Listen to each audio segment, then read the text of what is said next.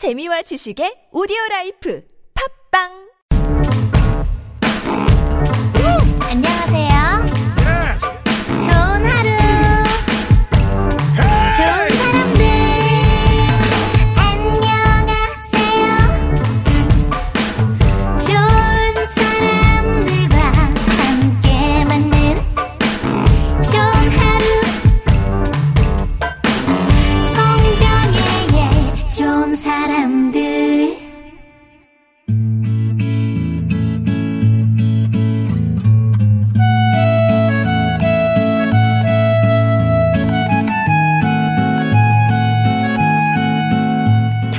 일상에서 건져올린 작지만 소중한 순간, 소소한 오늘.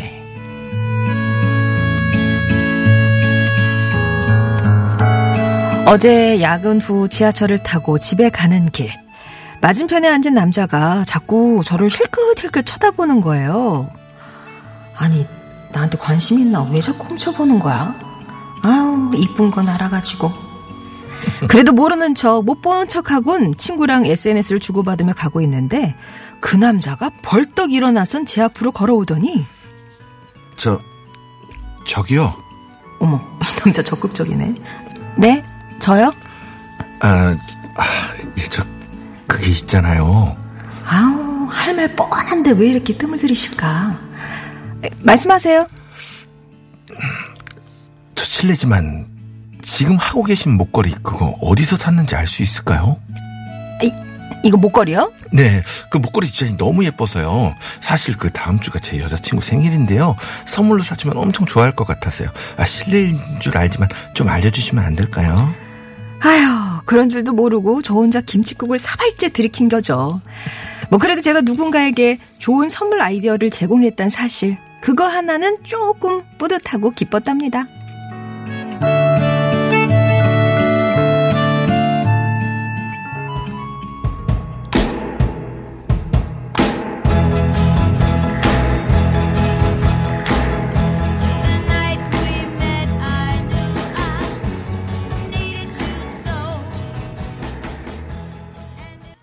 로네스의 Be My Baby 듣고 왔습니다. 앞에서 소개해드린 소소한 오늘은요, 서울시 영등포에 사시는 이민아님의 사연으로 꾸며봤습니다. 혼자 착각 속에 빠져선 김칫국을 그냥 사발째 들이키신 거죠. 네. 떨리셨나봐요. 근데 되게 민망했겠어요. 그럼요. 네. 이게 민망하는 상황인 것 같아요. 근데, 저 같은 경우는 길을 가다가나 어디 갔는데, 특히 놀이동산 갔는데, 사진 찍어주세요 그러더라고요. 얼마나 떨려요. 네. 팬인가 봐. 네. 그래서 이렇게 딱 V자를 하고 있었는데 카메라를 주더라고요. 그래서 제가 찍어달라고 하시더라고요. 그래서 이런 일이 근데 한두 번 있는 게 아니라서. 우리 사진을 좀 찍어주세요군요. 네. 그래서 저는 저 알아봐 주시는 줄 알고 그랬다가 사진 많이 여러 장 찍어드렸습니다. 네. 근데 얼굴 진짜 빨개졌어요. 저도.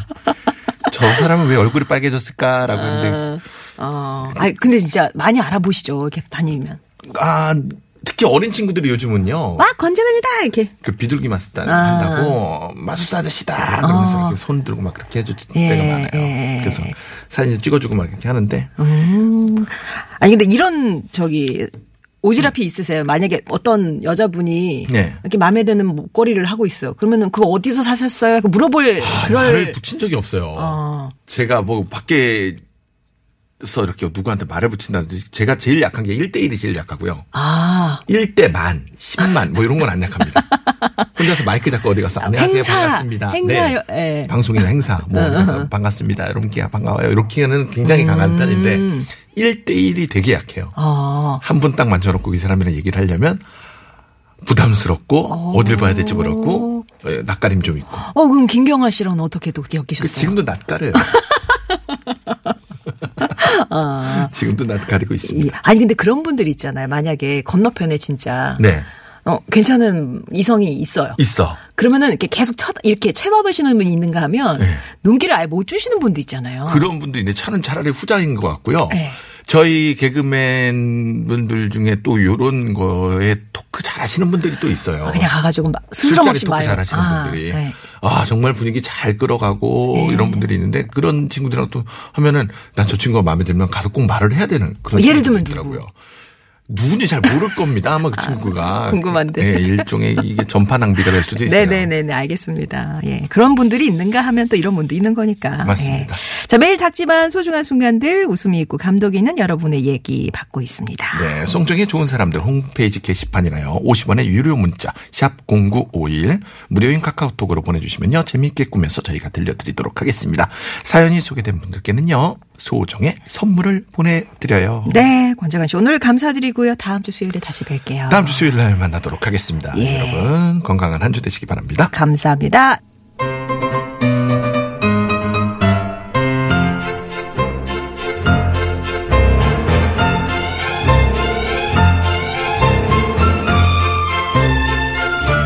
매주 색다른 주제로 여러분의 다양한 지적 호기심을 채워드립니다. 수요일 이즈먼들 오늘 모신 분은요. 예고해드렸듯이 과학 팟캐스트 과학하고 앉아있네 진행자시죠. 과학 커뮤니케이터 파토 원종우 작가님 모셨습니다. 안녕하세요. 안녕하세요. 예, 뉴스공장을 통해서 또 많이 네. 인사를 드리시는데 어제 아침에 바로 이 자리에 네네. 2분간 앉아 있었고요. 그렇죠. 맨날 그렇죠. 보통 6분 정도는 하는데 어제는 좀 앞에 또 중요한 얘기가 있어서 그런 보상이랄까? 오늘은 네. 뭐 30분 가까운 시간이 주어진다고. 저희는 뭐 그런 거는 확실히 보장해 드리도록 하겠습니다. 네. 저도 이게 끼어들지도 잘 않고요. 아, 네. 저는 이 공간에서 굉장히 낯선 경험입니다. 이게. 네. 예전에 그때 저기 정상회담 할 때 기타 네네. 치시는 거는 옆에서 봤었어요. 스튜디오에서. 그때 뭐 이렇게 들리기나 했나요? 아유 들렸죠. 예, 굉장히 산만한 상황에서 그걸 왜 치라고 했는지 아직도 모르겠어요. 예, 그때 한번 방송에서 뵙고 네. 오늘 이렇게 모셨는데 일단은 저 파토라는 파토? 네. 원종우 작가님 이렇게 소개가 나갔는데 파토 뭐 커뮤니케이터 이게 무슨 뜻이에요? 일단 과학 커뮤니케이터란 거는 뭐 과학을 커뮤니케이션 한다는 데 직업 명칭이 되는 거고요. 네. 존재하지 않았던 직업이죠 한국에서는. 지금은 이제 직업 비슷하게 되어서 근데 이걸로 먹고 사는 사람 극소수고요. 네. 파토란 거는 제가 이 공장장하고 안 지 20년 됐는데 네. 딴질보 초기 제가 필자 중에 하나였죠. 아. 그때 공장장한테 첫 글을 보내면서 만든 필명이었어요. 즉흥적으로. 그래서 계속 쓰게 됐는데 이제 나이가 들어서요. 무슨 한자 호같이 됐습니다. 아. 굉장한 의미가 있는 것 같지만 사실은 별 의미 없고요. 네. 네, 그래서 지금 나이가 든 상황에서도 어울리는 필명이라서 안 어울리는 것도 많잖아요. 뜻은 없어요? 그냥 쓰신 거예요? 뜻을 설명하면 너무 복잡해서. 그러니까 과학적인 뜻이에요? 전혀 아닙니다. 아, 네. 네. 그러면 저 게임 그쪽인가요? 아니요. 간단히 말씀드리면요. 이 사연을 라디오를 타는 게 맞는지 모르겠지만 네. 제가 이걸 첫 글을 당시에 이제 딴질보 총수인 김어준 씨한테 보낼 때 캐나다에 있었어요. 아.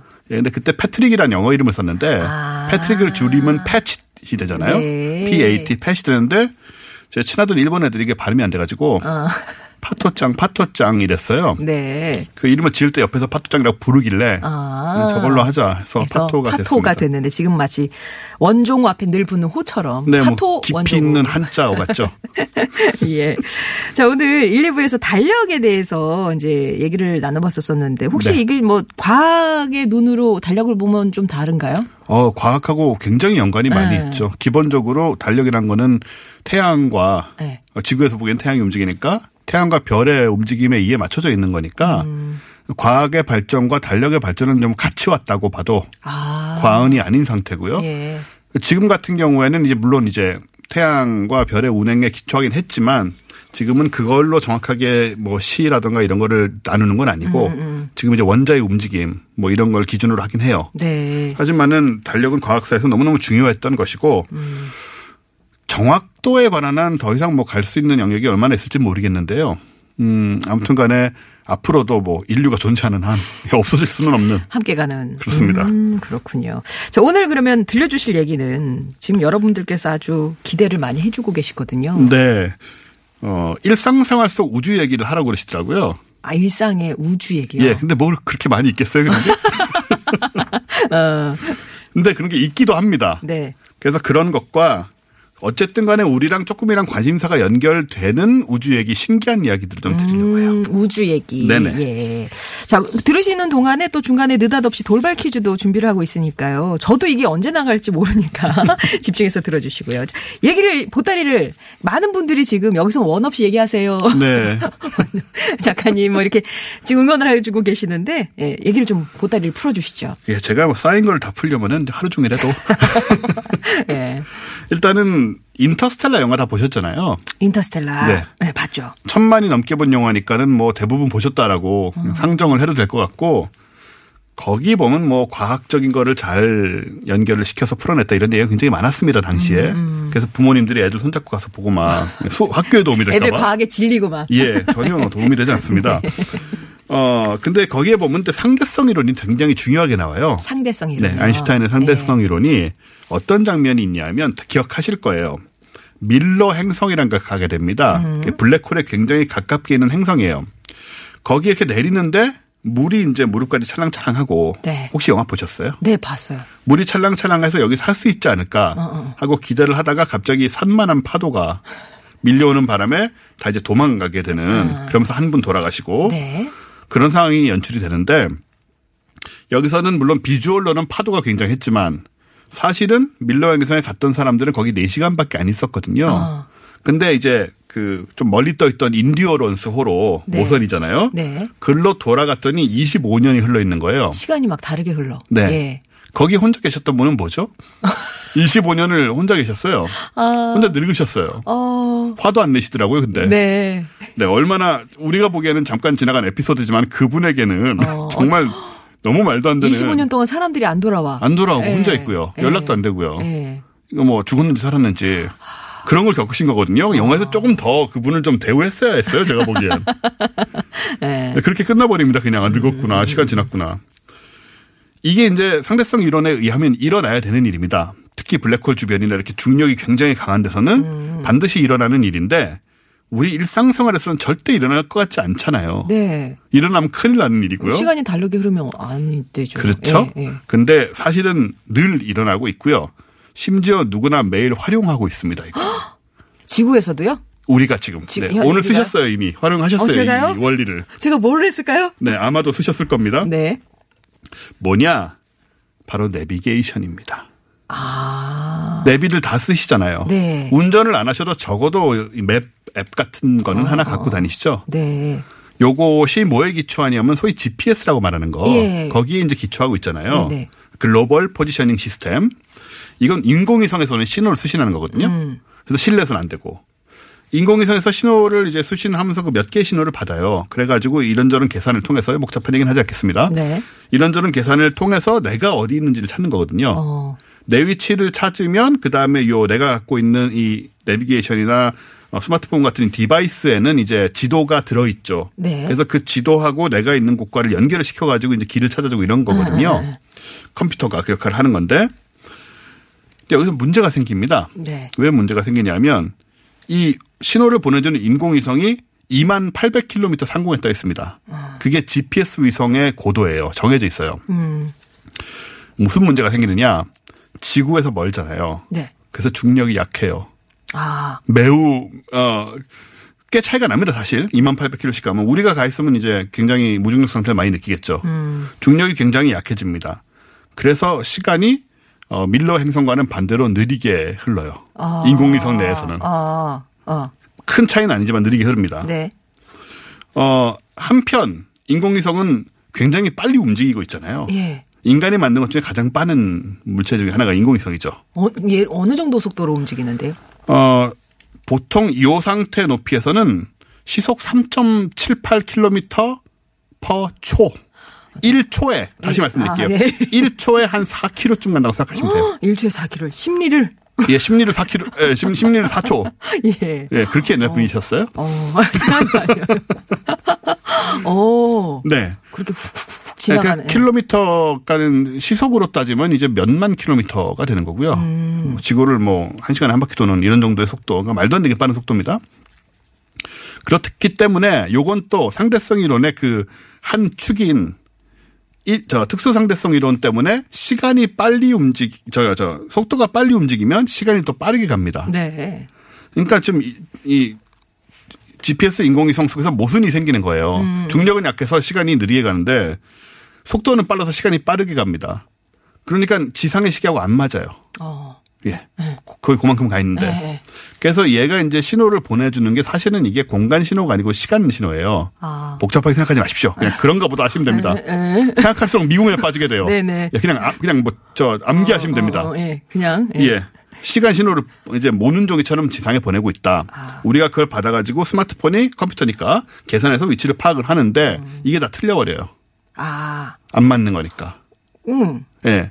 그래서 지금 우리 스마트폰이나 내비게이션에는 이 상대성 원리에 의해서 틀려지는 것을 보정하는 식이 들어 있습니다. 네. 그래서 상대성 원리를 우리가 몰랐다면 내비게이션을 쓸 수가 없어요. 아, 그렇게 되는 거군요. 예. 그러니까 이게 참 재밌는 거죠. 옛날에는 상대성 이론이 나온 지 100년이 넘었거든요. 어렵다고 하지만. 네. 옛날에는 그 당시만 해도 인류의 과학기술이 충분히 발전하지 않았었잖아요. 기껏해야 뭐 자동차 초기고 뭐 비행기도 뭐 라이트 형제가 비행기 뜬 지 뭐 10년밖에 안 됐고 이러던 시절이니까 이런 빠른 것이나 이렇게 높이가 있는 뭐 이런 물체가 없었습니다. 그래서 우리 삶의 주변이나 인류 문명 속에 이런 걸 적용할 상대성 원리에 상대성 이론에 중력이나 속도를 적용할 일이 전혀 없었어요. 그렇겠죠. 예. 근데 이제는 우리가 발전을 해가지고 인공위성이 생기고 로켓이 생기고 엄청난 속도로 움직이고 멀리 가고 굉장히 강한 중력 주변에 있을 가능성들이 생겨버린 겁니다. 그러다 보니까 상대성 이론이 우리 일상으로 들어와 버렸어요. 네. 네. 그게 하나가 GPS를 이용한 내비게이션이에요. 그렇습니다. 네. 근데 이걸 얘기하시면은 상대성 이론을 좀 아시는 분들도 상대성 이론이란 건 너무 이론이고 뭐 먼 우주에서나 적용되는 거라고 생각을 하시다가 우리가 매일 쓰고 있다고 얘기를 드리면 놀라는 분들이 많으시죠. 예. 놀라셨습니까 지금? 예, 몰랐고 어차피 근데 알아도 그냥 과학자들이 이렇게 만들어준 걸 그냥 이용할 뿐이죠, 뭐. 예. 네.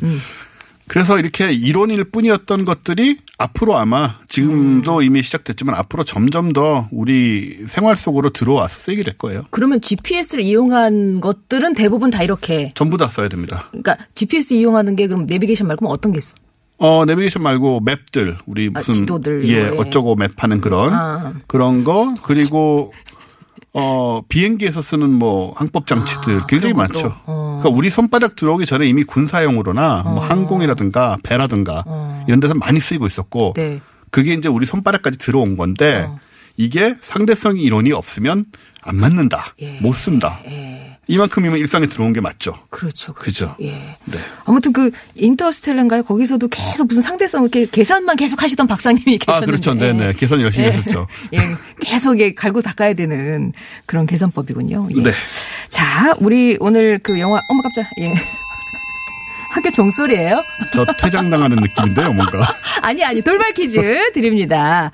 자, 원종우 작가님과 얘기를 나눠봤었는데요. 이것은 무엇일까요? 중력이 너무 커서 태양 질량보다 30배 정도 무거운 별은 모두 타고 남은 뒤에 모든 것을 빨아들여서 이것이 된다고 하죠.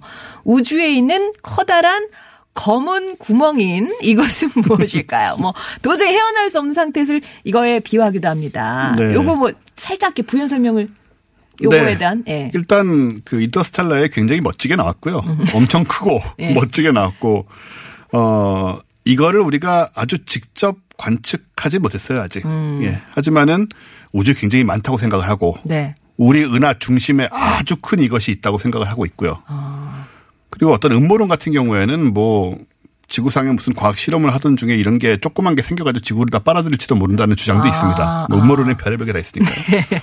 하지만 절대로 그런 일은 생기지 않고요. 예, 자 네. 이것은 무엇일지 정답 보내주시면 되겠습니다. 50원의 유료 문자 메시지 우물정 0951번 무료 모바일 메신저 카카오톡 TBS 앱 열려 있고요. 서홍석 님이 문자를 주셨는데요. 긴급 수혈을 부탁하는 문자였어요. 혈액형 RH-5형 찾고 있습니다. 분당 재생병원이고요. 혹시 이 혈액을 갖고 계신 분 가운데 수혈이 가능하신 분들은 분당 재생병원으로 문의를 해 주시면 감사하겠습니다. 아, 그러면 우리 원종우 작가님이 노래를 하나 추천을 하셨군요. 네. 왜 이 노래를? 원체 좋아하는 곡이기도 하고요. 예. 많이 연주했던 곡이기도 하고. 아, 직접. 아, 저는 네. 기타를 많이 쳐서. 네네네. 그리고 저 곡과 관련된 주제를 하나 얘기할 수 있지 않을까. 예고편인가요? 다음 주제에 대한? 예, 뭐 그렇다고 할 수 있습니다. 캔사스의 Dust in the Wind 전해드리고요. 4부에서 다시 뵐게요.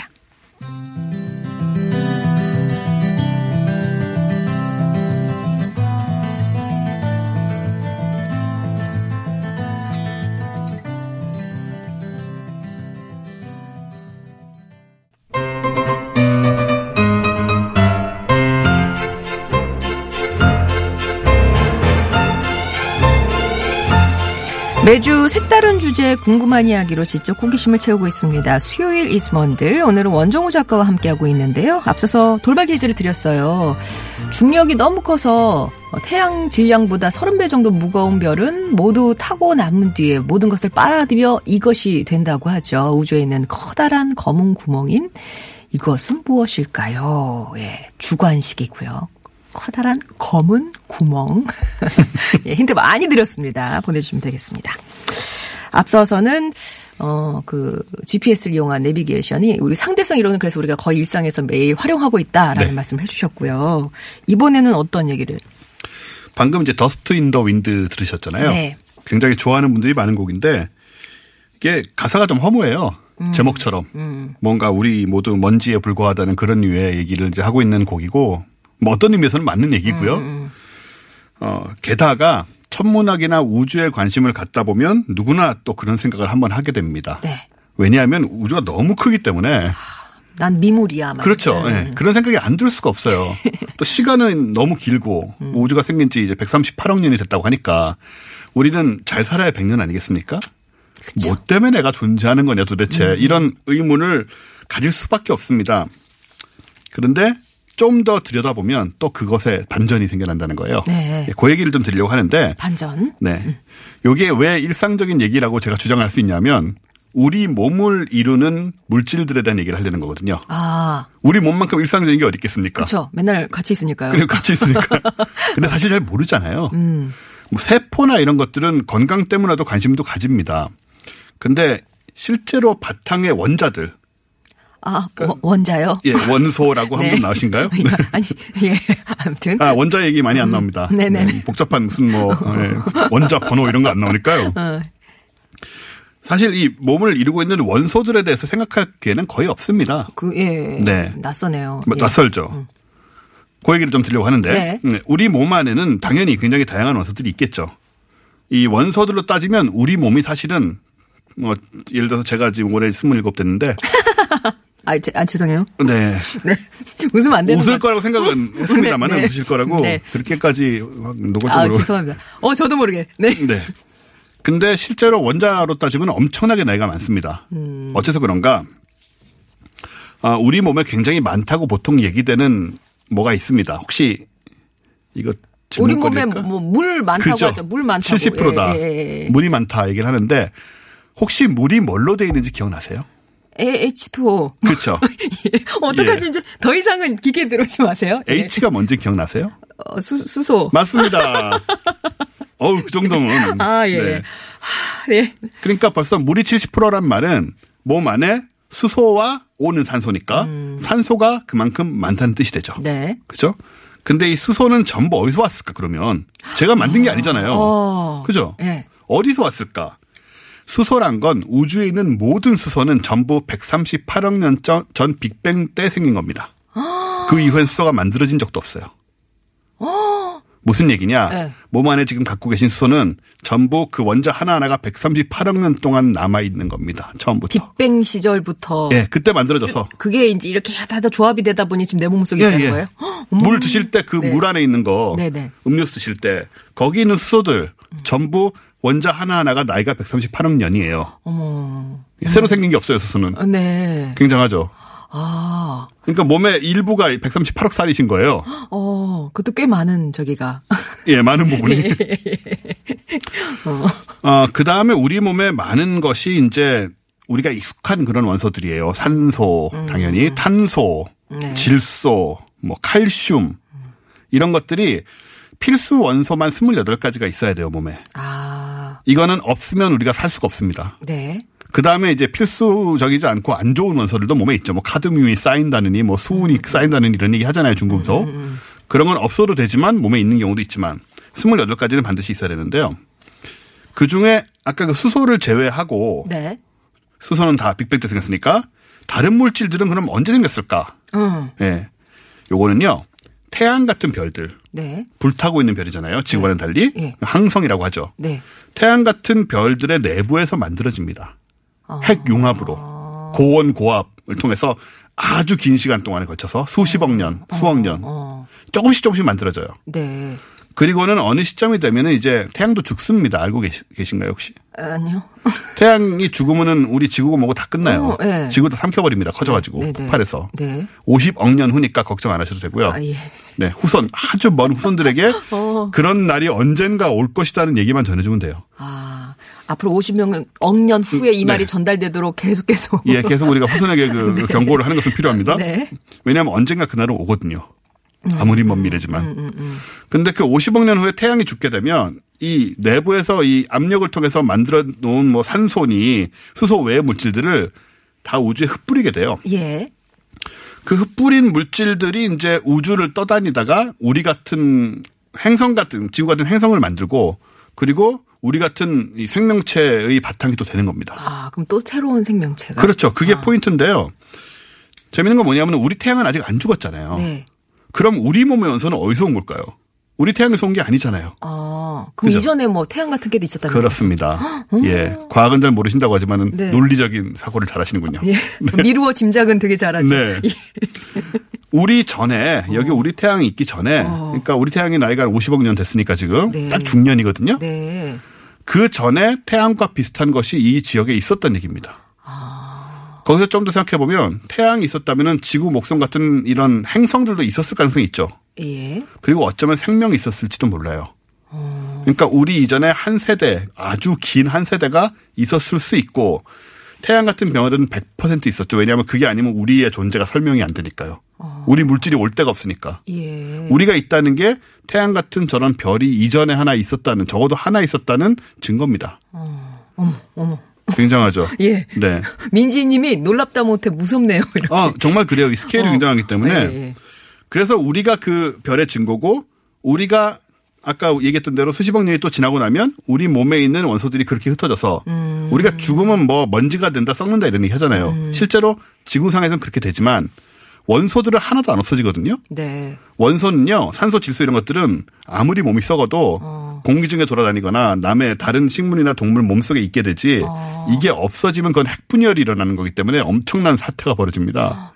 절대로 사라지지 않습니다. 이거는. 예. 계속 어딘가 우주에 떠다니던 뭐 지구에 어디 있던 왔다 갔다 하다가 지구가 태양에 삼켜지면서 우주 공간으로 우리 몸을 이루고 있던 모든 원소가 다 흩어지게 돼요. 예. 그럼 이제 다시 그리고 나서 수백만 년, 수천만 년이 지나면 우리에게 그런 일이 벌어졌듯이 새로운 태양이 그 물질들 사이에서 뭉치고 거기에서 행성이 생겨나고 어쩌면 생명이 생겨나서 한 100억 년쯤 후에 우리랑 똑같은 얘기를 하고 있을 수 있습니다. 와, 오, 짜릿해. 네. 이게 굉장하죠. 예. 이런 걸 우주의 대순환이라고 부르고요. 천문학에서 예. 굉장히 중요한 포인트입니다. 이게. 그러면 우리 몸에 있는 아까 필수 원소 28가지 중에 제일 네. 오래된 게 수소인 거예요? 수소죠. 수소고 이제 그 후 이후에 뭐 이렇게 해서 생겨난 것들이 네. 고압이 되면서. 여기저기서 많이 왔을 것인데 그중에 관심 있는 부분은 뭐냐면 이런 거 있잖아요. 우리 저 혹시 은목걸이나 금목걸이 이런 거 갖고 계세요? 집에 있을걸요? 아, 예. 뭐, 제 손에 안 주셔도 되고요. 예. 대부분 뭐, 금이든 은이든 조그만 거 하나 갖고 네네네. 있잖아요. 금과 은은 예외 없이 전부 초신성이라는 아주 크고 아주 짧게 사는 별이 폭발할 때만 나옵니다. 아, 금과 은은요? 예. 그러니까 지구상에 여러분이 저 금리 있거든요, 여기. 금이나 은을 갖고 계시다면 이거는 아주 거대한 별이 어느 시점인가 터져가지고 그 터진 잔해들 속에 금과 은 원자가 있다가 지구에 떨어진 거예요. 100% 다. 지구상에서 만들어질 수가 없는 겁니다. 다른 원소로 마찬가지지만. 바깥에서 온 거구나. 전부 바깥에서 온 거고요. 금이랑 은은 특별히 또 이 조건이 필요해요. 그렇군요. 작은 우리 태양 같은 별에서는 안 나옵니다. 큰 별이 있었단 얘기예요 또. 예. 오, 지금 새로운, 네, 놀라운 그런 얘기네. 우리 몸은, 비록 저도 20살이긴 하나, 이 몸뚱아리는. 저 안에 있는 어떤 거는 138억. 그렇습니다. 년이 된 수소가 예. 몸에 좀 존재한다는 거. 또 수십억 년, 수억 년, 뭐 굉장히 많은 그런 물질들이 조합이 돼서 우리를 예. 형성하고 있어요. 예. 재밌는 사실을 또 알게 됐네요. 네. 오늘 좀 이렇게 말씀 많이 하셨나요? 아니면 아직 성에 안 차시죠? 아, 예. 저는 아직 배가 고픕니다. 예. 시간을 또 한번 준비를 해보도록 하겠습니다. 네. 오늘 얘기 잘 들었고요. 추천곡이 또 있군요. 예. 오늘 그 돌발 퀴즈 정답이요. 블랙홀이었습니다. 블랙홀. 네. 선물 당첨되신 분들은 일단 저희 홈페이지에 올려놓을 테니까 명단 확인해 주시고요. 블랙홀이란 그룹이 있었어요. 메탈 그룹. 그죠? 아직도 활동하는 걸로 압니다. 예. 벌써 뭐 30년이 됐다고 하는데. 제가 고등학교 때부터 있었거든요. 아. 그 블랙홀의 곡을 하나 추천해 주셨어요. 원종우 작가님이. 깊은 밤의 서정곡 들으면서 작가님과 인사 나누겠습니다. 고맙습니다. 감사합니다.